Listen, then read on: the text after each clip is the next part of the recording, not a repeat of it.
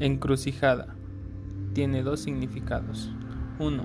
Es un punto de intersección donde se encuentran o se cruzan dos o más caminos, rutas, carreteras, autopistas o vías. dos. Es un punto donde existen varias situaciones o alternativas en las que la persona se siente atrapada o confundida y está sujeta a analizar lo que le conviene más, porque cada alternativa le puede llevar a un camino diferente o puede continuar por el mismo.